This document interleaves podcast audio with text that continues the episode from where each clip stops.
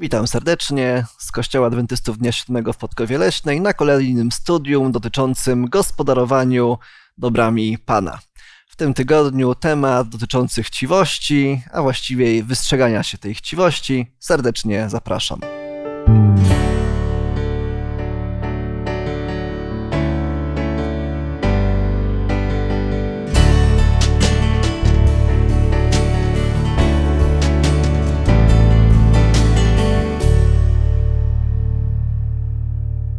Studio razem ze mną jest Maksymilian, Remek, ja mam na imię Błażej. To studium rozpoczniemy tak jak każde modlitwą. Drogi Boże nasz, chcemy Cię prosić teraz o Twoją mądrość, Twoje prowadzenie, kiedy będziemy czytali Twoje słowo. Kiedy będziemy rozmawiać o problemie chciwości i będziemy odnajdować przykłady tej chciwości e, w Twoim słowie. Proszę Cię, Panie, abyś uczył nas, jak unikać takiej postawy, która jest destrukcyjna, jak prezentować inne postawy przeciwne do chciwości, abyśmy w naszym życiu wypełniali Twoją wolę. Proszę Cię o to w imieniu Pana Jezusa. Amen. Amen w czasie naszych dotychczasowych e, zagadnień, rozważań e, wielokrotnie czytaliśmy teksty dotyczące pozostawania na małym, tego, że jeżeli mamy co jeść, to jest to wystarczająco. Natomiast e, w zeszłym tygodniu była lekcja dotycząca sukcesu, planowania tego sukcesu. I tak się zastanawiam, jakie byście podali przykłady osób, które mogą być przykładami z Biblii dla naszych współczesnych biznesmenów, i w ogóle, czy Biblia wobec tego ogromu tekstów dotyczących tego, że bogactwo jest nam do niczego niepotrzebne, że nie na podstawie bogactwa będziemy sądzeni, że bogatym ciężko jest wejść do Królestwa Bożego, czy Biblia w ogóle pochwala jakąkolwiek ambicję w dążeniu do zdobywania, powiedzmy, dóbr materialnych? No i raczej nie widzę pochwały dla dążenia do, sam, do zdobycia dóbr jako celu samego w sobie. Owszem, mamy w Biblii osoby e, bogate, które dochodziły do bogactwa, ale to był efekt jego, ich życia z Bogiem. To było coś, to była taka wartość dodana do tej podstawowej wartości, jaką było życie z Bogiem. Znalazłem chyba w sumie dwa teksty z Jeremiasza 29:5, mm. gdzie Pan Bóg mówi do wygnańców: Budujcie domy i zamieszkujcie je, zakładajcie ogrody, spożywajcie ich owoc. E, no i tam z przypowieści mhm. też się zdarzają teksty takie jak leniwi nie mają zasobów, lecz pracowici zdobywają bogactwa. Natomiast rzeczywiście Biblia raczej chyba stara się nas bardziej przestrzegać przed, tą, przed, przed popadnięciem w tą drugą skrajność chyba. W tym, że raczej ludzie mają tendencję do tego, że wolą być, wolą dążyć do tych bogactw za wszelką mhm. cenę. No i właśnie, gdzie jest ta granica, yy, gdzie, gdzie, gdzie, już można powiedzieć, że ja nie jestem jakoś ambitny, gdzie już powinienem się zatrzymać, gdzie już jestem tym chciwcem. Myślę, że tą granicą jest, jest zaspokajanie potrzeb, dobrze określonych potrzeb, rozsądnie określonych potrzeb. Jeżeli mm, gdzieś wykraczam poza y, tę miarę moich potrzeb, to znaczy, że mam ambicje wbogacenia się. Oczywiście, jeżeli też te środki nie mają jakiegoś mm, szlachetnego celu mm, do ich przeznaczenia, jeżeli dążę do posiadania rzeczy samych w sobie, dla ich posiadania i dla podniesienia chociażby prestiżu dzięki temu, to już jest przekroczona granica. Myślę sobie na przykład tutaj o Jakubie, który Pracował e, najpierw oczywiście za swoje żony, później za kolejne, przez kolejne 7 lat za, e, za trzody. No i kiedy jego e, wuj zmieniał, zmieniał zapłaty, no to Jakub tam posuwał się do, sprytnego, do sprytnej sztuczki, mhm. w tym, żeby te, te trzody tak, dostosować do tego, do, do tego kryterium zarobkowania. E, no i czytamy sobie w Księdze Rodzaju 30 na przykład 27, że Jakub brał świeże pręty z topoli białej, z drzewa migdałowego, mhm. powycinał pręgi, no i kiedy się trzody e, parzyły, patrząc na te, na te pręty, rodziły się takie właśnie, jaki, jaki miały, jaki miały, jaka miała być zapłata tego Jakuba. I kiedy potem czytamy, jak Jakub już wraca do swoich rodzinnych stron, spotyka się ze Zawem, to jego dobytek był zdecydowanie większy niż jego podstawowe mhm. potrzeby. Czy Jakuba byśmy zakwalifikowali do tego szeregu ludzi chciwych, o których mówimy w tym, w, ty, w tym tygodniu? Dla mnie ta historia jest takim fenomenem zootechnicznym. Nie wiem, na czym, na czym ten fenomen polega. W każdym razie no, Jakub miał też świadomość, że potrzeba mu dosyć dużo zasobów, dlatego że miał też nadmiar. Miał dwie żony, do tego jeszcze dwie inne kobiety, które mu służyły seksualnie. Za tym szła mm, rosnąca gromadka dzieci, więc myślę, że w jego strategii, w jego myśleniu pojawiła się także potrzeba zabezpieczenia y, swojego potomstwa i swojej rodziny właśnie w dobra materialne. Także też wydaje mi się, że on nie dążył sam w sobie do tego, y, żeby być tylko do tego, żeby być bogatym. Tylko te zdobyte środki miały komuś służyć. Dobrze, mamy tu jeszcze przykłady oczywiście Abrahama, Hioba, którzy mhm. E, byli bogaci, ale przede wszystkim nie zapamiętaliśmy ich jako bogaczy, że zapamiętaliśmy ich przede wszystkim jako ludzi, którzy służyli Panu Bogu, którzy... z Bogiem. Mhm. mhm. Którzy jako, jako, jako, jako najważniejszy priorytet swojego życia stawiali tą, e, tą relację, e, relację z Panem. Patrzę sobie jeszcze, zanim przejdziemy do tych różnych przykładów, tych postaci kto, z, z tego tygodnia, patrzę sobie jeszcze na przykazania, tak? Mhm. E, patrzę sobie na przykazania, no i e, mamy tutaj, e, kiedy, kiedy, kiedy widzimy, czy ktoś ma innych bogów, no da się to jakoś zauważyć, tak? Że ktoś się kłania obrazom, rzeźbom, da się to jak najbardziej dostrzec. Że ktoś zachowuje lub nie zachowuje dzień święty, da się to jak najbardziej zauważyć. Że ktoś zabija, że ktoś kradnie, da się to wykryć, da się to udowodnić. Natomiast jest przykazanie dziesiąte, które nie brzmi ani żadnej rzeczy jego, tylko nie mów, e, tylko nie pożądaj domu bliźniego swego, nie pożądaj żony bliźniego swego, ani jego sługi, ani jego służebnicy, ani jego wołu, ani jego osła, ani żadnej rzeczy, która należy do bliźniego twego. E, I to przykazanie jest takie, odnosi się chyba tylko do strefy, e, do strefy myśli, do strefy odczuć nie da się tego, e, nie, nie, da się tego ocenić. Dlaczego Pan Bóg tutaj takie przykazanie, e, takie wyróżniające się dał e, w, aż w dekalogu? Czy to jest naprawdę takie istotne?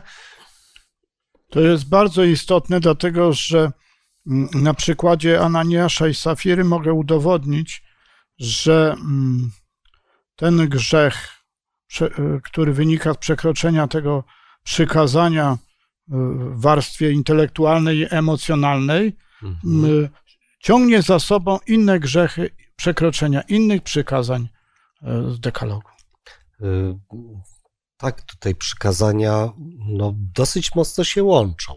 Faktycznie pożądanie pierwszym, na pierwszym etapie y, zamyka się w sferze emocjonalnej, intelektualnej, ale za tym pożądaniem w myśli idzie później działanie. Jeżeli mielibyśmy połączyć z innymi przykazaniami. Za porządliwością może pójść zabójstwo.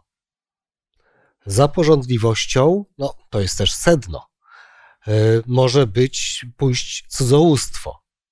Także mm, gdzieś jednak można rozpoznać osobę, która pała porządliwością po jej zachowaniu, po jej hierarchii wartości i po celach, które chce osiągnąć, których bardzo pragnie, a są ustawione w złej kolejności w hierarchii wartości albo nieprawidłowymi środkami.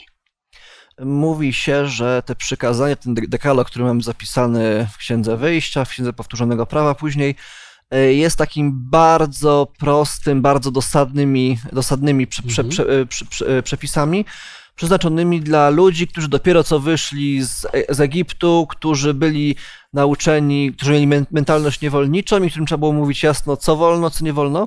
I, I później widzimy tą progresję, gdzie dochodzimy do kazania na górze, gdzie Pan Jezus mówi, powiedziano, nie zabijaj, a ja ci mówię, kto się gniewa, to już, mhm. to już pójdzie pod sąd.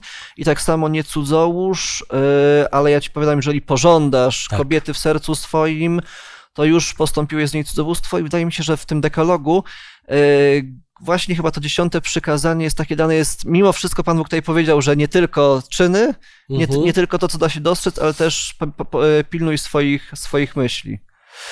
No dobrze, było tutaj przytoczone e, historia Ananiasza i Safiry, więc może ją sobie otwórzmy i zadamy tam kilka pytań. Dobrze, ja sobie pozwolę przeczytać e, z piątego rozdziału dziejów apostolskich pierwsze pięć wersetów, dalej e, dotyczące Ananiasza. Później historia bardzo mocno się, e, jest bardzo zbliżona, powtarza się w stosunku mhm. do jego żony. Natomiast jest mniej więcej taka narracja tutaj przedstawiona przez Łukasza. A pewien mąż imieniem Ananiasz ze swoją żoną Safirą sprzedał posiadłość i za wiedzą żony zachował dla siebie część pieniędzy, a resztę przyniósł i złożył u stóp apostołów. I rzekł Piotr, Ananiaszu, czym to omotał szatan serce twoje, że okłamałeś Ducha Świętego i zachowałeś dla siebie część pieniędzy za rolę? Czy póki ją miałeś, nie była twoją, a gdy została sprzedana, nie mogłeś rozporządzać pieniędzmi do woli? Cóż cię skłoniło do tego, żeś tę rzecz dopuścił do serca swego? Nie ludziom skłamałeś, lecz Bogu. Ananiasz zaś, słysząc te słowa, upadł i wyzionął ducha, i wielki strach ogarnął wszystkich, którzy to słyszeli. No i później przychodzi jego żona jest podobna sytuacja. E, również e, za sprawą boskiej interwencji pada martwa. No i tą historię, ta historia bywa interpretowana w dwóch różnych, w dwie różne skrajności. Niektórzy cały przykład tego wczesnego kościoła pokazują, e, absolutnie minimalne potrzeby to jest maksymalnie co, do, do czego powinieneś dążyć. Wszystko, co, co ponad to należy oddać, to i najlepiej na misję, tak jak, tutaj było, jak, jak to było oddawane. E, inni powiedzą, że to dotyczyło tylko tamtych czasów, tamtej konkretnej sytuacji, kiedy, e, kiedy tak Kościół miał takie potrzeby, a nie inne, kiedy za chwilę miało być i tak prześladowanie, e, prześladowanie chrześcijan w, w Palestynie. Wobec tego oddawanie miało sens, bo i tak te, te, te majątki byłyby skonfiskowane wkrótce. Jak powinniśmy zapatrywać się na tą historię? Jaka jest Boża wola względem naszego majątku? I co było tak naprawdę grzechem tej Ananiasza i Safiry? Y, chciałbym zwrócić uwagę na szerszy kontekst. Dzieje apostolskie, drugi rozdział, wiersz 44 i 45 mówi tak. Wszyscy zaś, którzy uwierzyli, byli razem i mieli wszystko wspólne i sprzedawali posiadłości imienie i rozdzielali je wszystkim, jak komu było potrzeba. Oczywiście było to po kłosie E, pięćdziesiątnicy e, i, i, i działanie Ducha Świętego na tych, którzy byli uczniami mm, tutaj e, tego pierwszego kościoła, byli członkami tego pierwszego kościoła. To byli ci, którzy przebywali w jednym miejscu, modlili się i Duch Święty był na nich wylany. Teraz idziemy do czwartego rozdziału. Czwarty rozdział mówi tak. Y, to było jakby trochę później, ale jeszcze zanim y, doszło do tego przypadku Ananiasza i Safiry, czwarty rozdział mówi tak, wiersz 34 i 35. Nie było też między nimi nikogo, kto by cierpiał niedostatek, ci bowiem, którzy posiadali ziemię albo domy, sprzedając je, przynosili pieniądze uzyskane ze sprzedaży. Wiersz 35 kładli u stóp apostołów i wydzielano każdemu, ile komu było potrzeba. Ale teraz jeszcze są ciekawsze dwa wiersze. Mianowicie, tak Józek, nazwany przez apostołów Marnabu, co się wykłada syn pocieszenia, Lewita, rodem z Cypru, czyli człowiek, który należał do, mm, do takiego pokolenia czy środowiska duchownych tamtych czasów, sprzedał rolę, którą posiadał i przyniósł pieniądze i złożył u stóp apostołów. I teraz chciałbym mm, dodać, że Ellen White w swojej książce, bardzo interesującej, polecam do przeczytania działalność apostołów, mówi, że właśnie Ananiasz i Safira byli wśród tych, na których był wylany Duch Święty. I oni, y, widząc, że inni, i oni podjęli wtedy y, taką myśl u siebie, że oni by też może mają jakiś majątek, to by też sprzedali i też by złożyli na tą sprawę. Ale upływał jakiś czas i tego nie uczynili. Następnie, zresztą, sprzedanie w ogóle majątku to jest e, sprawa nie jednego dnia.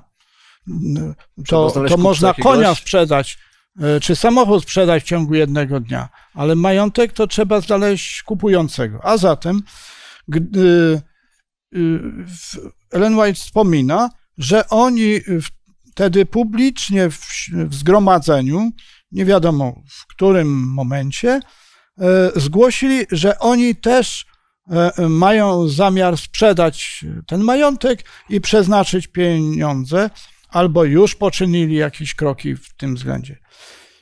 I wszystko było pięknie, ładnie, ale szatan zrobił swoje i zaczął im mieszać w głowie, że po co, e, a z czego będziecie żyć w przyszłości i tak dalej, siać wątpliwości i wtedy postanowili tak, że sprzedadzą, część środków ze sprzedaży przekażą, ale nikomu o tym nie powiedzą. Dlaczego? Dlatego, że wszyscy ci, którzy sprzedali swoje majątki i przeznaczyli na pierwszy kościół, byli bardzo wielkim szacunku, byli bardzo podziwiani mhm. za taką ofiarność, jaką dokonali dla innych, którzy z tego mogli korzystać, bo rzeczywiście były tam biedne osoby, które, na utrzymanie ich potrzebne były środki. I oni pożądali czego? Pożądali przede wszystkim tego, że będą w wielkim szacunku u innych, a jednocześnie będą korzystać ze wspólnej stołówki. Mhm. I to jest, i to jest po prostu y, y, cała istota. A jeżeli chodzi o jakie przykazania tu zostały przekroczone, no to y, za chwilę. To ja może uzupełnię, bo w pierwszym kościele właśnie okresu pięćdziesiątnicy nie znajdujemy żadnego Bożego przykazania, ani żadnego ustalenia apostołów, że mm, cały majątek ma być oddany na rzecz wspólnoty. To były dobrowolne deklaracje, dobrowolne gesty ludzi, którzy mieli takie życzenie. I nikt nie miałby pretensji do Ananiasza i Safiry, gdyby sprzedali część tego majątku, przyszli i powiedzieli: Dajemy część naszego majątku, część zachowujemy dla siebie. W ich przypadku to była podwójna chciwość. Po pierwsze, to była chciwość materialna, czyli jednak zachowania dla siebie, no ale przede wszystkim właśnie ta chciwość ambicjonalna, chęć bycia docenionym, mm, szanowanym we wspólnocie, za to, że oddali cały majątek, mimo że tego nie zrobili. Chciałbym jeszcze dodać, że Ellen White wspomina, że oni publicznie ślubowali, że to zrobią. Mhm. A, a to już no, jest to tak. tak. jak zawarcie jakiejś umowy. Tak, to już poważne zobowiązanie. Tak.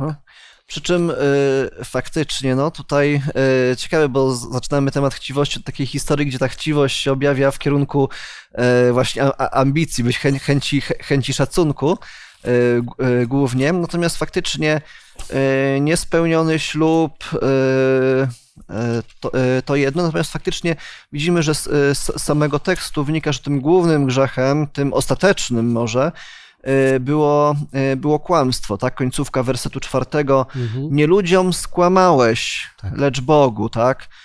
Mogłeś rozporządzać, ale że, że skłamałeś. Więc oczywiście po drodze, po drodze popełnili tutaj kilka nierozważnych decyzji. Rzeczywiście to, to, to, to że, że mimo tego ślubu część zachowają dla siebie, ale gdyby się wycofali, gdyby chcieli, chcieli ten ślub złamać, no śluby oczywiście, jakie Panu Bogu składamy też w Biblii, mhm. są, maj, mają swoją moc, natomiast tutaj typowo, że tak powiem, ten wyrok śmierci, jaki na nich spadł, to było, e, to było za to kłamstwo.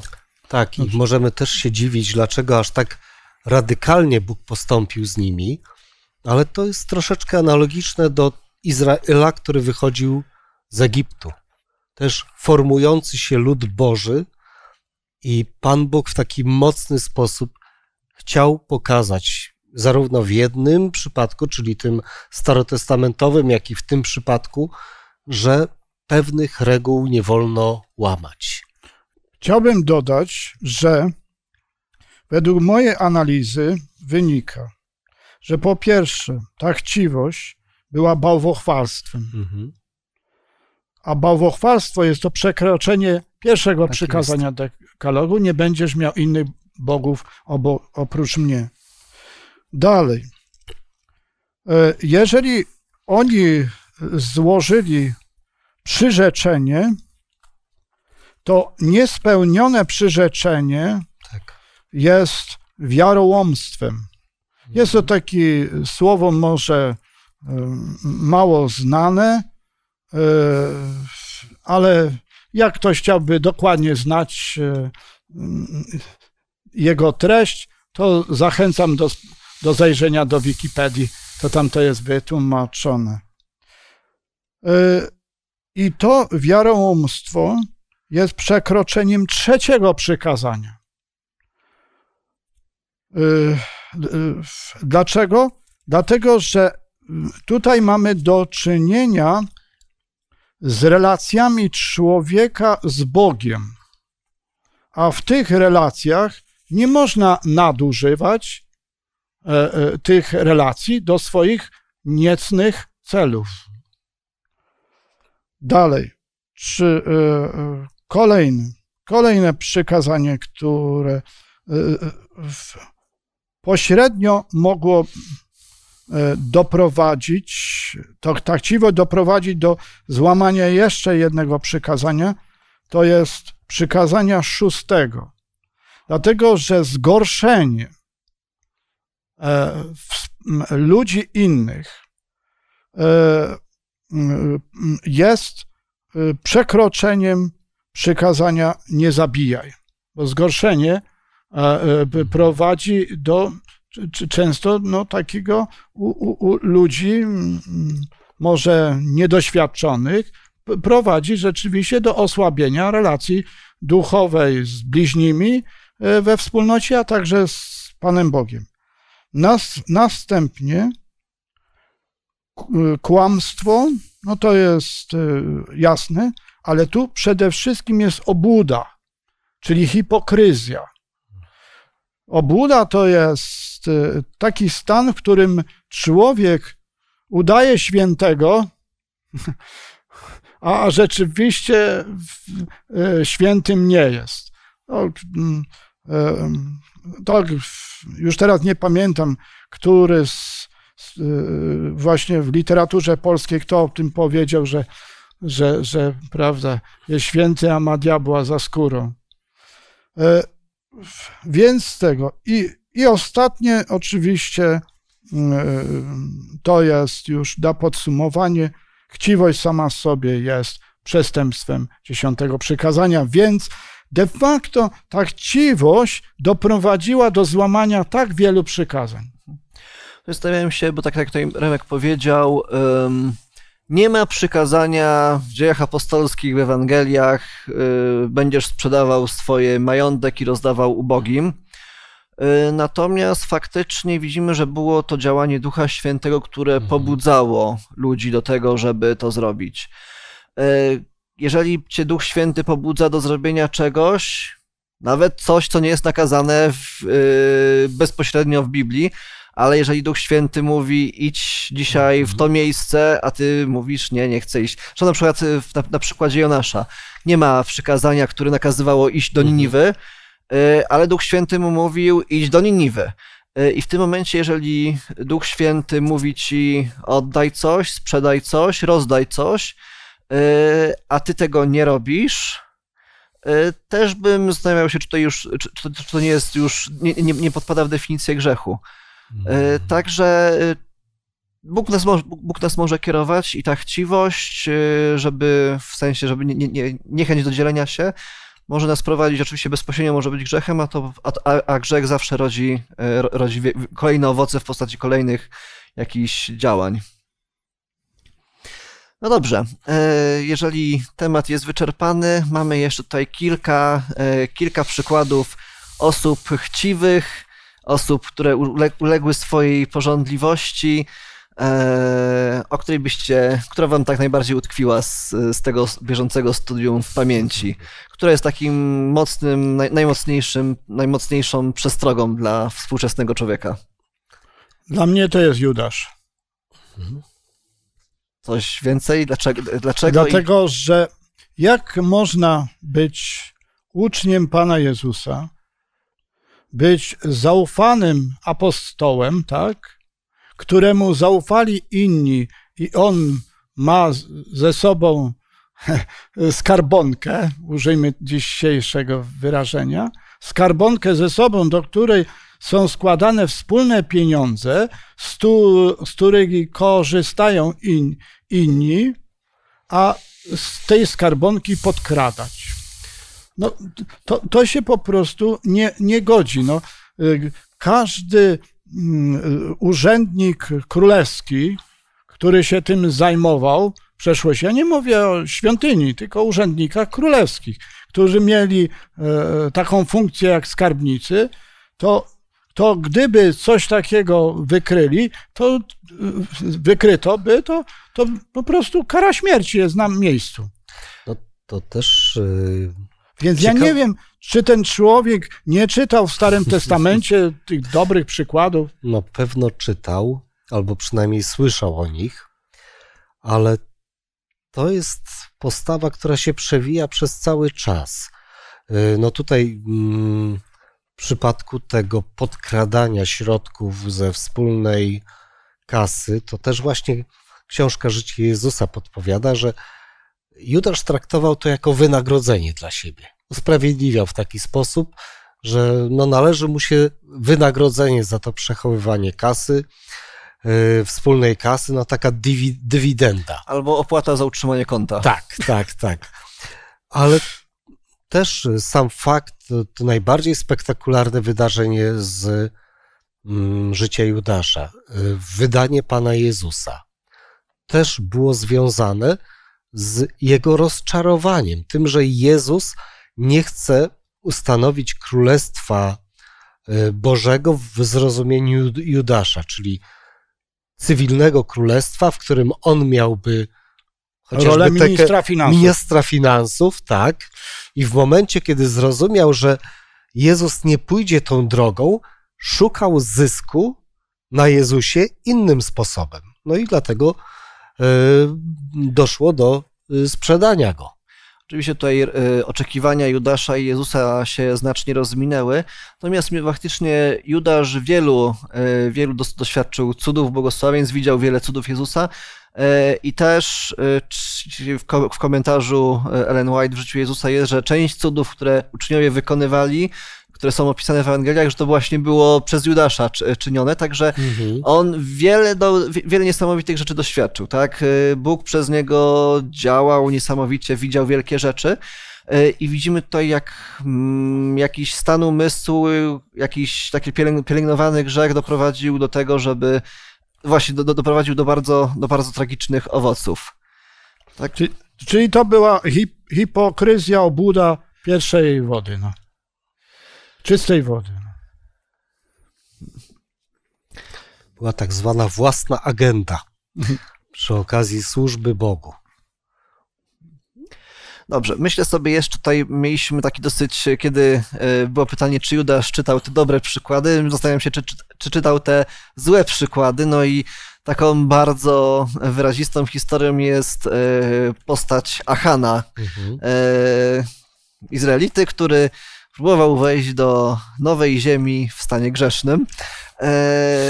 Księga Jozłego, rozdział siódmy. E, tam mamy opisaną tą, e, tą historię o tym, jak Pan Bóg obłożył klątwą całe miasto, wszystko miało być mhm. zniszczone.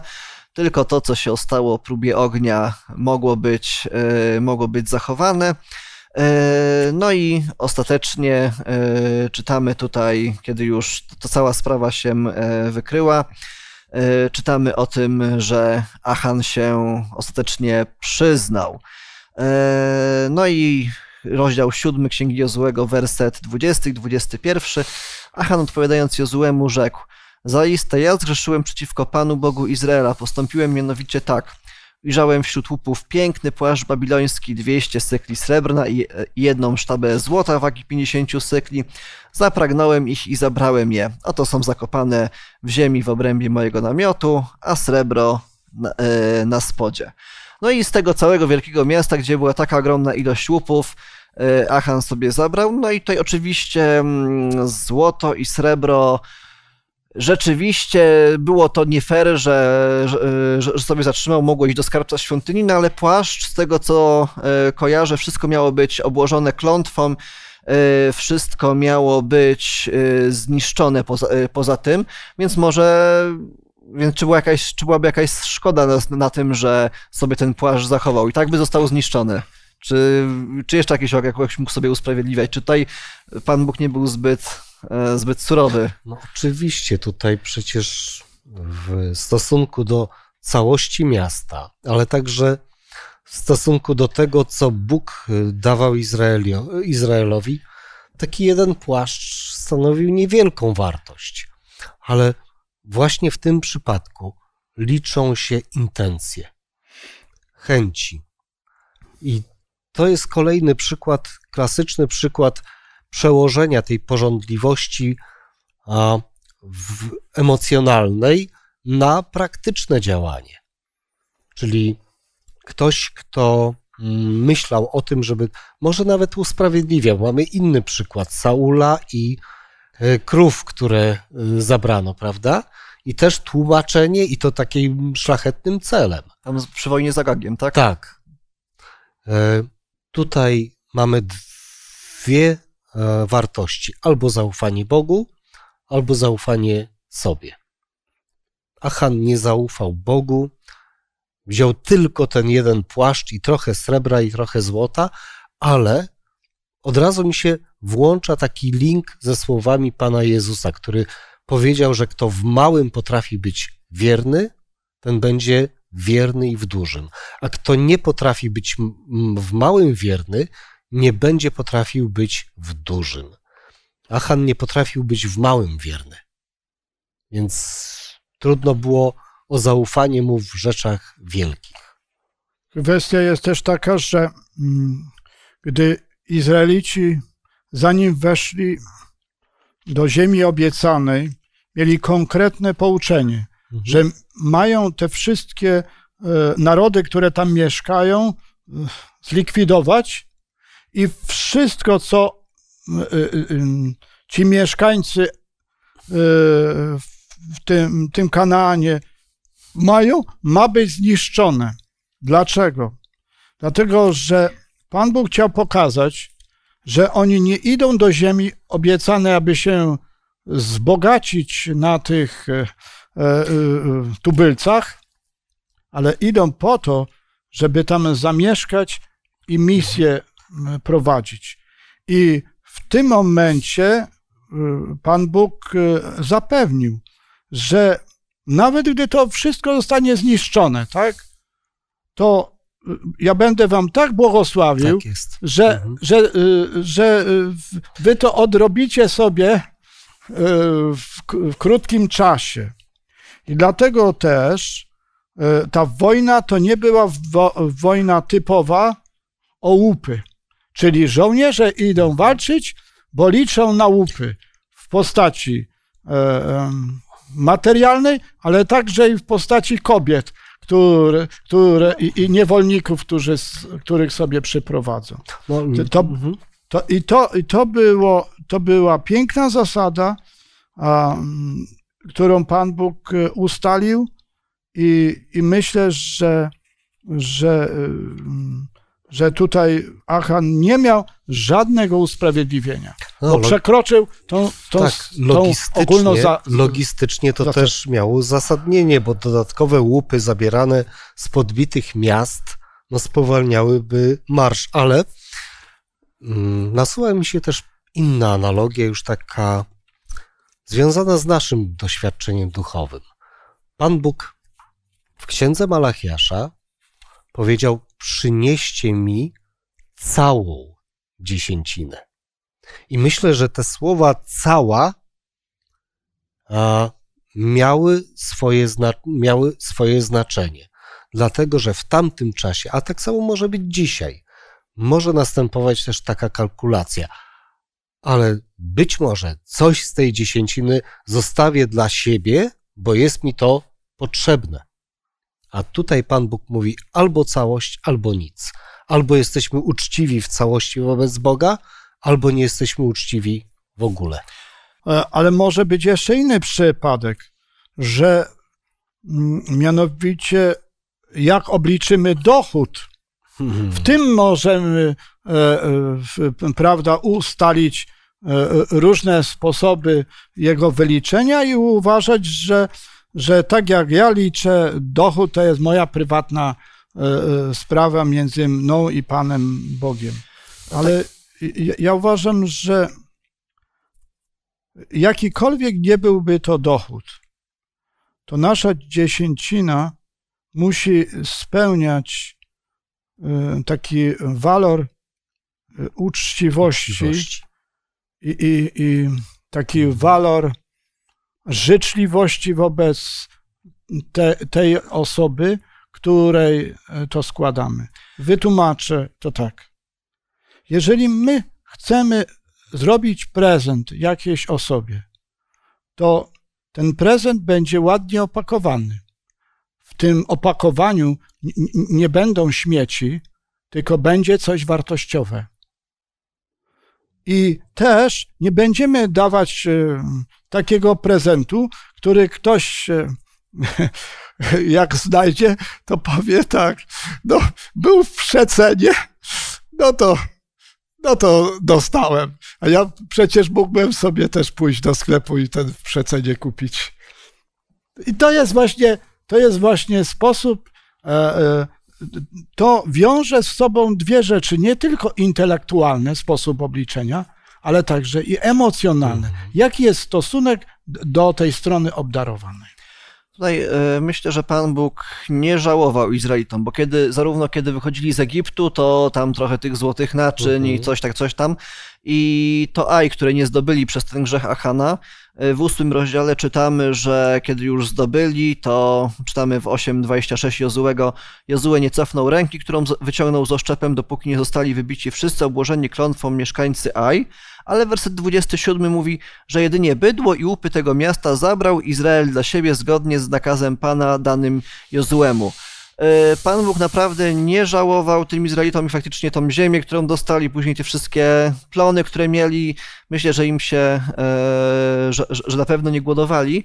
Natomiast faktycznie było, jest ten moment, kiedy się przekracza, kiedy, się, kiedy się przekracza pewną granicę kiedy moja chęć, e, kiedy moje pragnienia, kiedy moje ambicje wychodzą ponad to, co jest mi dane i przede wszystkim, kiedy wychodzą ponad takie wyraźne Boże przekazania. Ponad posłuszeństwo, tak. Mhm. mhm. I zarówno tutaj Ananiasz i Safira Mhm. Widzimy typowo, że było przekroczenie tej granicy zarówno w przypadku Achana, jak i również tych innych postaci. Dawida, który wyciągnął, który, który zapragnął nie swojej żony, zarówno w przypadku Lucyfera, który zapragnął nie swojej, nie, nie swojej pozycji i być może jeszcze wielu, wielu innych tak, postaci. Dlatego warto tutaj się w porę zatrzymać. Stąd są Boże przykazania. Stąd jest to przykazanie nie pożądaj, żeby w odpowiednim momencie, wiadomo, że chęć posiadania czegoś jest czy ambicjonalnie, czy materialnie jest naturalną potrzebą, pewną mm, naturalnym odruchem, ale warto w pewnym momencie się zatrzymać, powiedzieć: Stop, dobrze. Chciałem to mieć przez chwilę, ale wycofuję się z tego, bo zdobyłbym to nieuczciwymi sposobami, albo nie jest to a, dobre dla mnie, dla mojego rozwoju. Trzeba wiedzieć, kiedy się w tej porządliwości trzeba zatrzymać, i to jest taka recepta na to, żeby być zawsze w harmonii z Bogiem. Ja chciałbym dodać, że może nie tyle porządliwości, co swoich ambicjach, ambicjach. Do, do, no. dążenia do czegoś, bo możemy dążyć do większej wiedzy, mhm. do większej specjalizacji w tym, co robimy. Możemy dążyć y, do tego, aby, aby korzystać z pewnych wynalazków, które ułatwiają życie. Możemy do różnych e, dążyć, ale przede wszystkim powinniśmy dążyć do tego, aby podobać się Panu Bogu i ludziom. To Pan Jezus, mhm, proszę. Gdyż e, Pan Jezus powiedział, kto jest małym wiernym, temu więcej powierzą. Nie, że sam to, że ta powie chapnie, tylko że że zostanie mu to powierzone. I Pan Jezus też zadał takie ważne retoryczne pytanie. Cóż z tego, że człowiek by cały świat pozyskał, a na swojej duszy poniósł stratę, poniósł szkodę. I możemy sobie to przełożyć, to pytanie na nasze konkrety. Co z tego, jeżeli coś zyskam, materialnie czy ambicjonalnie, jeżeli to będzie się wiązało z jakąś moją stratą duchową. Czy warto? Czy jest to, wa- czy jest to warte zyskania i czy jest to warte dążenia do zyskania? Myślę, że przede wszystkim mając dobrą hierarchię wartości, no będziemy unikać takiego dążenia do pewnych celów za wszelką cenę. Dobrze jest pracować, dobrze jest pomnażać majątek w odpowiedni, mądry sposób, zgodny z Bożym planem, z Bożymi przykazaniami. Trzeba też w tym wszystkim mieć tą mądrość od Pana Boga i wiedzieć, kiedy się zatrzymać, kiedy to bogactwo już nie służy zaspokojeniu moich potrzeb, kiedy nie jest mi potrzebna, a jedynie rzeczywiście służy takim moim wybujałym, e, wybujałym ambicjom. I, kiedy, I być może Duch Święty cię przekonuje, że już wystarczy, że już te dwa wyjazdy na wakacje w ciągu roku i te trzy samochody, które masz, y, to już być może ci wystarczy. Y, nie warto też przepracowywać się, nie warto też y, pogrążać się w tym dążeniu do tego bogactwa, ponieważ może się okazać, że nie starczy czasu, że nie starczy sił na rzeczy, które są dużo, dużo ważniejsze niż tylko te sprawy materialne, że nie starczy czasu na czytanie Pisma Świętego, gdzie nie starczy czasu na służbę bliźniemu.